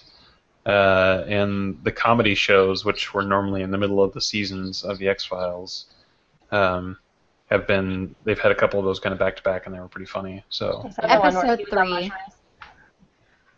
Mushrooms? What? I What was didn't that, hear all Regina? Where the Mulder was on mushrooms. That one, like, I Yeah. haven't watched them. I just, I saw some people writing about him. Was reading some articles. a buddy of mine says uh, a little bit of Hank Moody came into to Mulder. Oh, yeah. Anybody had ever seen Californication? yeah. Um, it was kind of a, a cross of those two characters, which was kind of funny. I saw gifs of him dancing in that episode. Wait, you mean Oh, a GIF? a GIF, GIF. yeah, an animated An animated GIF? GIF. Yeah. GIF, GIF. GIF. Yeah. Okay. GIF. GIF. Yeah. So I gotta Peanut ask. butter. GIF is an animation. Okay. I, I, ha- I have to I have to ask everybody who's watched the uh, the relaunch of X Files. Um, is it the same old government alien conspiracy bullshit? No, they actually address it in the very first episode, and ex- well, I mean, the theory of what it is. Um, they kind of address it, and then they kind of leave it alone, or they've left it alone the last four episodes. They've just they've all been kind of individual episodes, but there's a a backstory, a Mulder and Scully backstory that kind of keeps playing out um, throughout the different episodes about their kid, and you know, kind of where their relationship went after So- we left them. So I've heard bas- the the government thing is going to come back though at the end. Oh, I'm sure it will. It has to. But See, that I I thought it was kind loved. of smart how they they they kind of built that storyline. Um, you know, compared, and I didn't watch the last two or three seasons of the the series. Once David Duchovny left, I was pretty much done. Um, but you know, I really the way that they did the government conspiracy thing um, in this new refresh, I thought, wow, that was that makes a lot of sense. So they they could totally end it, you know, with that storyline in mind, and I'd be okay with it. I um, I really liked the X Files the first season or two that it was on, when they weren't really doing the government conspiracy crap. Um, and then once they got all about that, I was just like, okay, I'm done. So I, maybe I'll have to go check out the the new stuff then. Yeah, I think it's only supposed to be six episodes, right? Yeah. Yeah, I thought it was So- five. Oh, so there's yeah. No, it's already, they've already had five, so this would be the sixth Oh, one tonight. Okay. Is there? I'm- Does anybody think there's a possibility that they're going to do an, another season, depending on the reception of this one, or is it? I doubt it. I don't know. Uh, This the- I thought the the first episode was really really horrible. Um, I just thought it was a patchwork of nonsense. It just didn't make any sense. I think episodes two and on are what this re- reboot or rebirth was about. They they made me laugh, and to your point, Mark, it's not about government conspiracies. Um, they they are um, the characters appear a little more aged. They're having a little bit, uh, you know, Mulder actually goes through a crisis of belief um, where it's like, you know, all this stuff I used to track down has been explained.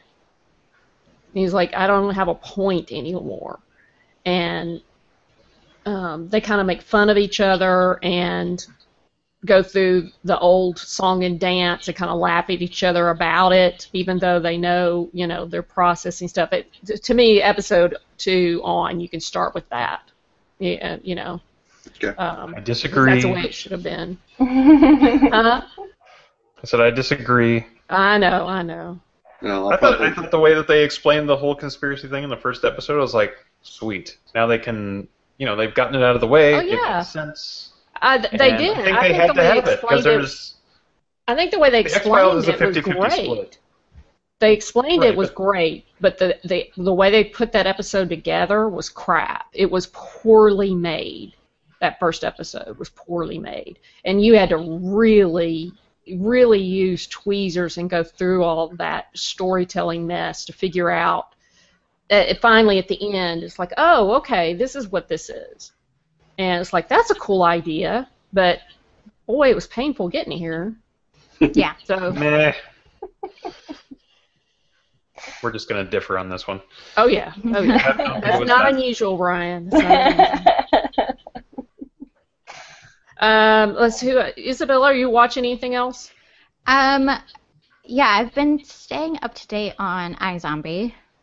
Oh, still watching that. Really like. Um, I basically just watch it for Liv and the crazy things she does. Um, Elementary, Grimm. That's that's about it, really. It's not a lot for me, but I have a lot less spare time than I used to. So. Yeah. Mark, did I ask you? um, I think you did. I think. Yeah, you it- started with Mark, I think. Oh, okay. I think so. No, I started with you. into because the- Did Actually, you started with Mark, then he said Walking Dead, and then we talked about the Oh, Dead that's forever. right. Oh, that's okay. right. That's pretty much it for me. I don't watch a lot of television as it happens, um, mainly because I can't stand advertising. So. Oh, yeah, I stream everything. I, I mean, that's I do everything on Hulu or Netflix or oh, that's a question I was going to ask you guys. Okay, so uh, each of you, which services do you um, subscribe to, if any? Netflix, Amazon, I have, Hulu. I have Netflix and Amazon, but we're probably going to get rid of uh, Amazon um, when our subscription comes up because I don't really Okay. feel like they have enough on there to really be worth it. Um, what about you, Ryan? Uh, I have Hulu, Netflix, Amazon Prime. I don't use Amazon Prime for the TV. I use it for the the two day shipping. But um, and that's just something that comes with it. I actually canceled my cable uh, last about a week ago now. Uh, as soon as the as soon as football was over, um, which I got to ask you, how was that? Uh, how was that Cam Newton fit treating you? Oh, Of course, I, Yeah. I, I, to me, he got his just desserts. good for you. He got his Good just desserts. I wanted to see um, because Carolina was on, you know, the national stage. I wanted to see them play a game, but I knew this was going to come full circle. Uh, I don't know exactly what you guys are talking about. I had actually, um, I know Cam Newton's kind of a, a dork, but um, I was actually hoping that they would win just because they had played such a good season. That was that was all I was hoping for. Me too, but I, I, I think that um, I don't think that their season. I was always worried that their season didn't test them enough to be ready for the Super Bowl. It was Um, a terrible football game. It doesn't really matter. Both teams did not play well. Oh, I mean, no. the defense of both teams played well, but I mean, it was just a terrible football game. It really- was nothing but a defensive game completely Yeah. on both sides. But I think it was a wake up call that Cam Newton needed. Um, Yeah. And I think that I think I've, I've also. I mean, I've never liked Cam Newton, but I have gained a little bit more appreciation for his personality type. His personality type is very hard for anybody to take. And he has got to learn to embrace the positives of that personality type and why it's gotten him to where it has, but understand where he crosses the line with it, where he is a bad sportsman. And I think that the he leads that team in some ways in confidence, but in some ways in some bad sportsmanship. So I'm Uh, hoping this is a And great the lesson for them. being like super loud and boisterous. I mean, I can't say that I don't like all football players too, because I, I really like you know Richard Sherman and the way he speaks out. But Yeah. um, but defensive for the Seahawks for everybody else was like who? Um, but Yeah, anyway, no, yeah, it was completely a- derailed it was your a- question.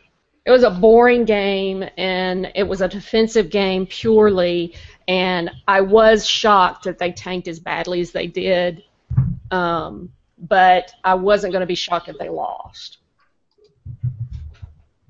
Um, so, And now back to your reg- regularly scheduled game on, girl. Oh, we a little Hey, football break there. Game on Girl is diverse. It's a different gaming. We talk about everything. We do. I, I know, and I don't mind it at all. I, I watch football from time to time because you can't not do that in Wisconsin because then you're a Philistine. Um, Isabella, do you subscribe to any services? Uh, mostly just Netflix. I use I use Hulu, but most of the stuff I watch there is it I, you don't have to pay for. So, and I get HBO Go. I use HBO Go Okay. when Game of Thrones time comes around. Okay. That's pretty much it. And Regina? I have Amazon Prime, um, which I use quite a bit actually, and Netflix, and I have Hulu, and I recently paid for the upgrade on Hulu, so I don't have any commercials on it anymore. It's so nice. Oh my god, it is lovely. it was like three dollars more a month, and I'm like, this was worth every penny. yeah. Well, we watched two shows without commercials. It's like paid off. yes. Yep. G- given that the actually the Super Bowl actually reminded me of this and some other things. YouTube Red is a subscription service. So how many subscription services are you going to pay for? How many more are you going to add? Uh, I will add HBO Now when uh, Game of Thrones comes out Yeah. in April. You know why? Because she was using my uh, my HBO Go, and now I don't have it anymore. So there. well, to be fair, I was using Julie's. Hi, Julie. I was using Julie's to begin with. She was the one who got me started. I know, and then she ditched you, so then now I ditched you. Yeah, I know, and then everybody ditched me, and now I'll actually have to pony up and pay for it. But I'm willing to do that um, now that they have it. so I also can- have to pay for it. I so- know exactly. Yeah. So now that you now that they have it, so you can just have HBO Now as opposed to HBO Go. HBO Now is the one you can have standalone. Um, but I was thinking about that same question, Rhonda, actually with Amazon, um, because Amazon now has a deal where you can add um, like premium content to uh, Amazon Prime TV as well. So you can add like Starz and some other networks um, Yes. onto it, and I think Showtime might be in there too. I'm not sure. I don't remember, but um, I was thinking, part of. Uh, I think Showtime's part of Hulu. is it? Okay, they might have probably owned by the same people. But anyway, um, that basic idea of um, uh, like how many of these are we going to do? And I know for me, um, we're probably not going to do anything more than than this because I feel like I get my current TV with Hulu, and I there's a lot of good kids programming on Amazon Prime. That's the reason why I tend to watch more on there, and you know pretty much everything else on Netflix, I guess. So But it's sort of it's sort of following the pattern that customers have been screaming about with cable all along, though, is that we would like to Customization. pick and choose. hmm yeah, being able to A la customize. carte. Yep, a la carte, exactly. Yeah. Well, I don't know if you guys noticed this, but the FCC just came out with a ruling that uh, like any provider can or anybody can provide the set-top box for cable. Like it's not against the law for that to Ah. happen. So that's gonna that's gonna kind of break it wide open, and it'll be interesting to see where that where that goes. Yes. Because one of the reasons I canceled my cable, not because we didn't like watching television, though it was extremely expensive, but the interface is so crap when it Yes. comes to cable boxes, when it comes to the recording stuff. It's just it's always glitchy, but you're still paying the same large price for it. Or your premium, yeah, you're paying a premium for a, you know. And I was still had Hulu and Amazon Prime and Netflix, and so I was paying for everything. I was just like, you know what, forget this. I'm not going to give them my money anymore if the, their service isn't going to match their price. Right. It's exactly why So- we also got rid of our cable. It just mm, got too Yeah. expensive for yeah, something. it's just, just it's not crap. worth it. Yeah. And that's part of the reason why I've enjoyed, or I, I originally started doing Amazon and Amazon Prime because they do have some of the episodes on there that are from HBO and stuff like that. You have to pay for them individually, but that's what I wanted from the cable station. I wanted Right. to be able to go out there and say, I'll buy this whole season, or well, I've heard good things about this. I'll buy episode one and see if I like it.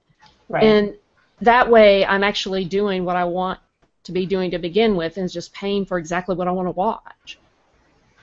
Right. And And we- we've been able to do that through iTunes for a long time, but I don't really want to own the TV shows. yeah, exactly. I mean, I don't mind buying the movies off of there because I watch them a lot, but you know, the fact of mm-hmm. buying a TV season, chances are I'm not going to go back and watch it, and it'll be on Netflix or one of the services I already pay for eventually. Right. So Yeah, unless it's a cable show that is, that, that doesn't always that's not always the case necessarily. And also, and you, especially if you wait for it to be on Netflix, I mean, it could be forever. yeah, but if you've already seen it, I mean, well, yeah, all right, I see, I see what you're saying, but like, I don't want to buy it and have it sitting on my digital service forever. I, I don't need to spend because it's like three dollars an episode, Too. you know, for those shows. Oh well. I mean, but a lot if- of times, if you don't mind sitting through a few of the ads, like with Walking Dead, I just watched it off the AMC website before the show started, yeah. and there was like, you know, only a couple thirty-second commercials in there, which I can think about other things while those are on. So, and I didn't have to pay anything for it. Well, but the thing about it is, if with with cable, if, if which is what I'm comparing it to, compared to cable, you pay for cable, and you never kn- own any of those episodes. You can never go back and rewatch any of that. ever. You can't. I mean, because the cable service, like depending on which one you have, has on-demand capability for a lot of those Oh, those yeah, shows. that's right. That's right. But even Or that you is can DVR usually 'em. just limited. Yeah, Like, because they'll Well, have, it's like, limited two, and it's three really clunky. episodes. Just the interface Yeah. is clunky and it's not smooth Terrible. and it's just you're pushing And I pushing mean, like you- 50 buttons to get to an episode. It's like, come on. And if you if if you um, if you um, tally it out and you you say you know I'm paying an enormous amount of money for cable a month. How much are you are you watching, and how much do each of those episodes cost compared to what you watch that month? Are you spending two bucks per episode? Where I'm spending a lot less money per month. I'm not spending it for cable, and I'm watching exactly what I want. I don't care that I own it or not. Right, exactly. right. That's how I feel right, too. right, Yeah. Yeah. You know, and that your doesn't point, matter. you could buy an entire season and you're still you could buy like three seasons and that's like a month of cable right there. Yep. the cost of you know I was paying monthly for cable with the subscription that I had. I could buy three seasons of, of episodes at like forty bucks a piece, and it still would equal what I was paying like in a month just for the TV portion of my cable service. Not not even not even the the internet part. Well, are you pay, are you uh, paying for the um, HD versions of those? Of the episodes? Uh huh. Oh, I, I don't buy the episodes uh, just because I don't Oh. really want them attached. I just bought I just bought the entire second season of Penny Dreadful, and it cost me nineteen dollars. for the standard definition version. Yeah. I'm a So- am a nerd. I can't I can't not watch things in HD. It drives me. So But the price difference is usually not that ba- not that bad though. I mean, the um, I can't remember what they were charging for the full version. It was probably I think it was under twenty five. It wasn't forty. I get that's my point. It wasn't forty bucks. Well, I think it's like forty-four dollars for the um, the whole season of The Walking Dead for this last for you know what what's played of season six and what's gonna come you know down the road. So and I was thinking about that because you know my wife had watched it last week and I didn't because I was protesting and it was stupid. But um, it's like I'm canceling my cable. I'm just gonna cut the cord and not watch this anymore. And then Mark had to say we're gonna talk about it and he ruined it. Way to go. Well, what were you protesting, the cable or, or Walking Dead? Well, it just, I mean, I had kind of, I think I had mentioned it in a previous episode that I was somewhat losing, you know, some of the, the what I loved about the show in the first place. I was getting a little tired of it. Um, you know, this could be the last season, or next season could be the last season. I'd be okay with that. You know, hmm it, it's nice when you know seasons don't drag on just for the sake of the fan base. Yeah. I mean, because I mean, eventually it just gets stale, and I was kind of having that feeling altogether with television, and so I was just gonna. I hadn't started the the second half of the season, so you know, I didn't I didn't care all that much, and now I care again, and I blame you. well, you gotta you gotta admit, I've been feeling that same way too, but it's a lot of it's been because of them having characters do things that I think are opposite of what they've established as being that character. Um, and so I've I've been on the fence now for this season and pretty much all of last season, and have and and my wife's It's exhausting. yeah, my wife's the same way too. She's just like, you know, I'm I'm like okay, when Glenn was trying to find Maggie, um, in my world, Glenn was never stupid enough that he would have gone into the crumbling tunnel of zombie doom because that's the shortcut to finding Maggie. The Glenn that they set up, you know, in the first two three seasons was this guy who's really smart and he survived as long as he has by not doing stupid shit and just because he's in love now, he's going to do stupid shit. I'm like, no, no. If you had half a brain in your head, you go, yes, I love this girl, and if I want to get to her, and be sure that I get to her, then probably the smart thing to do is to go around. It's not going to take me that much time to go around a tunnel, you know, Yeah. in the in the scheme of things. So that's just like one of it, one of the examples I could give. But there's been several in the last two or three seasons, and it just pisses me off to no end. And I've kind of been feeling like I don't know, maybe I should give it up, you know. And and the wife's feeling the same way. And then they do an episode like this last one where I was like going, "Holy shit, that was awesome!" Yeah, it was a good episode. It really But was. now, but now we'll see what they're going to do for like the what next five episodes. hmm hmm Yeah. And I and I don't really have anything good to say about Fear the Walking Dead. I I thought that show was a train wreck up until I still have yet to see the last two season, episodes of the season. I was just kind of like, meh. yeah, it it just was. I wanted to like it. I really did. I But- did too. You know, I wanted to see how this this whole thing goes down. That's to me is what's fun is seeing how it happens and how mm-hmm. things deteriorate. But I just can't put up with the characters in this show. God. Yeah, the characters weren't great in that one. Yeah. I, I So bet I hate to be Debbie Downer, guys, Whatever. but we have to wrap up. Uh-oh. All right, so all we got to do is get past what we're reading and what we're playing really quickly. All right. Go simultaneously. Go. yeah, all at once. I am reading um, The Lost Hero uh, by Rick Riordan, uh, who did the Percy Jackson series. It's a complementary series in that same universe. And Um, how are you liking it so far? I really like it. Okay, Okay. great. Regina, what are you reading? That was Um, Regina. Oh, I'm sorry, Rhonda. This is why Mark isn't the host. He gets confused. He gets very confused sometimes. It was a good effort, Mark. That- Don't let It him was. keep Uh, trying. Yeah, I'll Um, keep trying. Let me go put my helmet on. Um, I've been reading almost exclusively comic book late comic books lately. My attention span has been really, really short, and um, but I'm okay with that. I like I mentioned, I went back and started reading some of the classical Deadpool, and I'm also reading classic uh, Suicide Squad. I went back to the beginning. Uh, when Suicide Squad was created, and I, I love, like you said, Mark, I love knowing how those things came about. Yeah. Isabella? Uh, right now I'm reading a book called 52 Cups of Coffee by Megan Gebhardt. She goes around and has a cup of coffee a week by with just complete strangers all over the world. It's pretty interesting, different from what I usually read. That is cool. Okay. Yeah. Ryan, are you reading anything?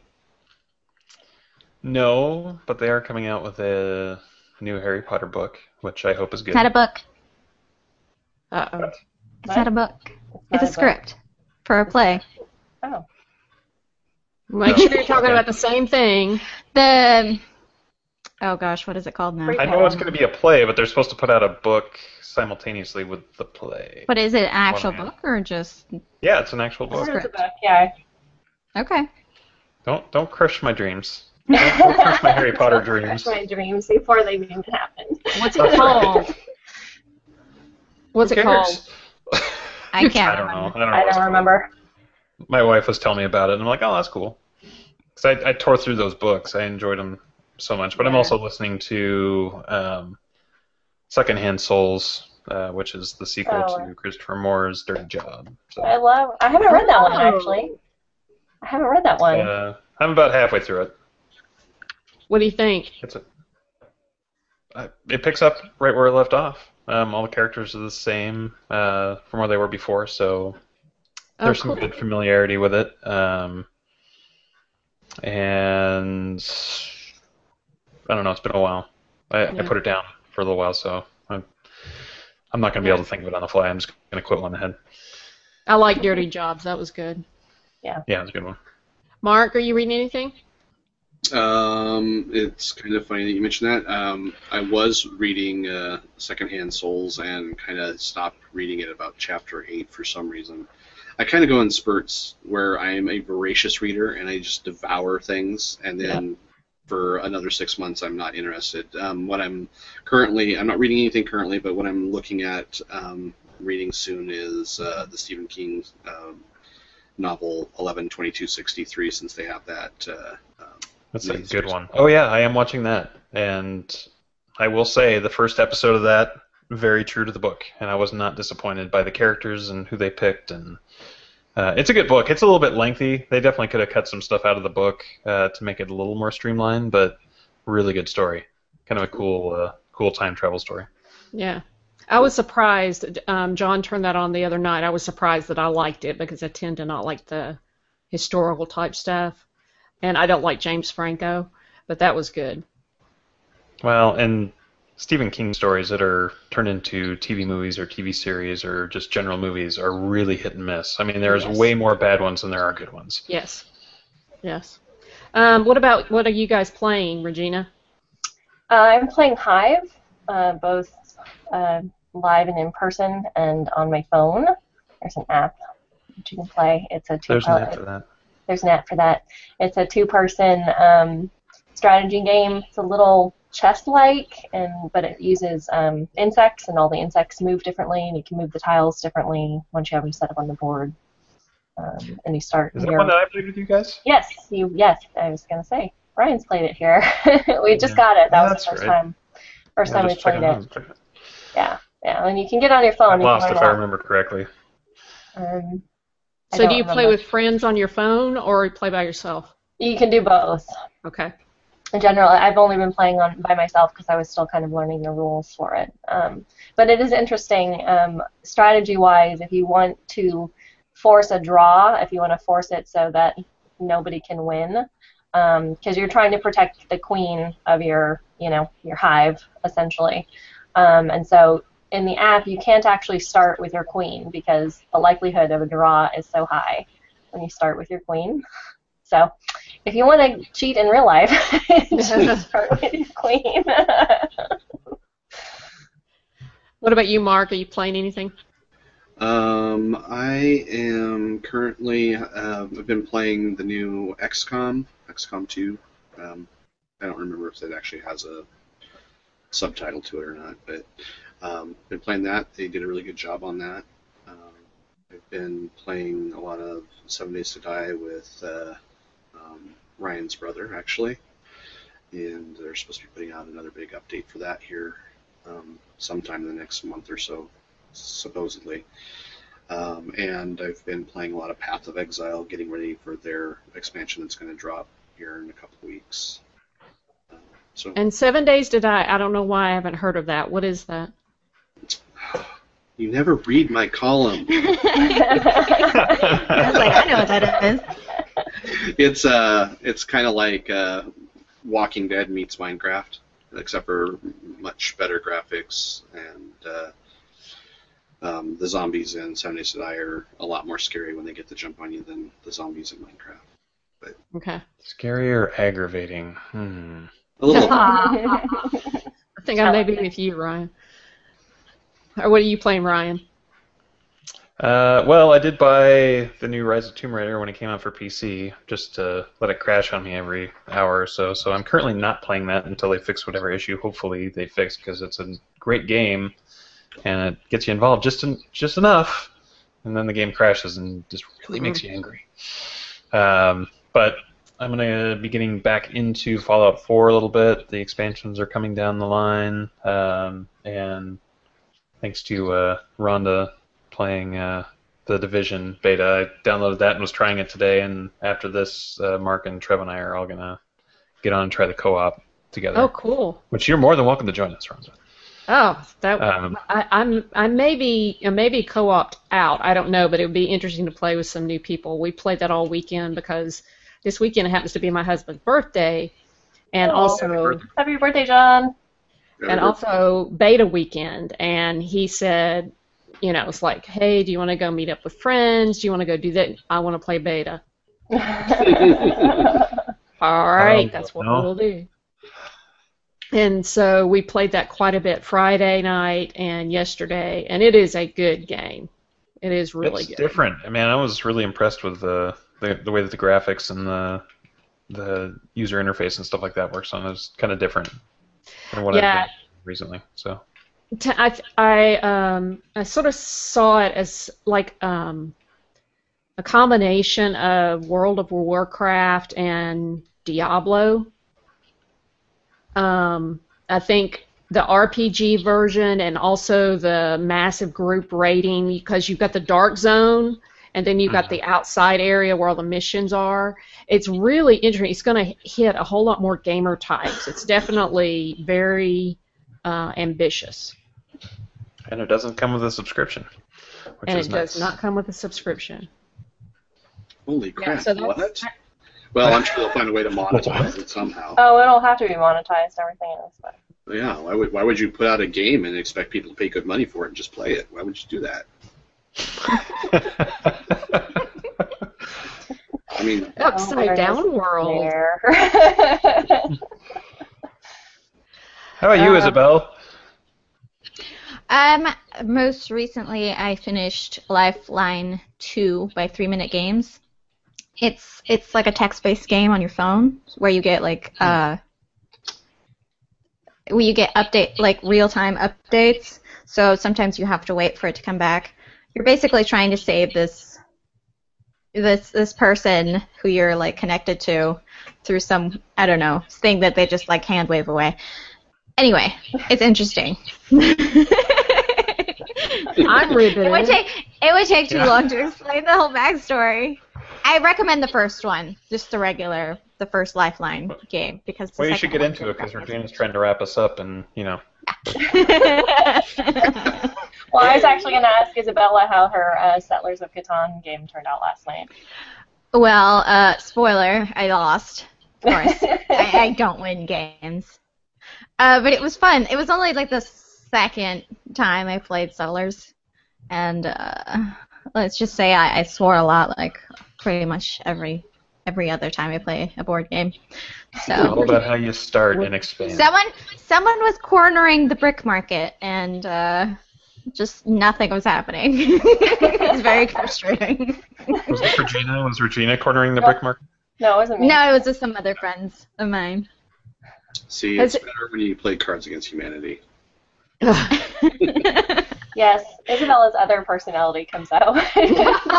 Which apparently is just in sync with mine, yeah. Yeah. which I love. Actually, as a matter of fact, the last time I played Cards Against Humanity was with Isabella. Yeah. That was a long time ago now, but Yeah, almost Oh man, that was a while. that was a while ago. All right, guys. All right, I think that's it. Yeah, it's been nice uh, playing, uh, talking with you guys, and catching Yeah. up. We had a great, we had a great pool of topics today. We did have a great pool of topics. This is good. We did A, cover a lot a of good dead pool of topics. A dead pool of topics. Thank you, Isabella. thanks, guys. Uh, thanks for watching and listening. Uh, please make sure to check out GameOnGirl.com and leave us your feedback. And we're always glad for topics for these hangouts. So let us know what you'd like us to chat about. We And don't until- block comments. We don't block comments. Until next time, get your geek on. Come on. Bye. Bye.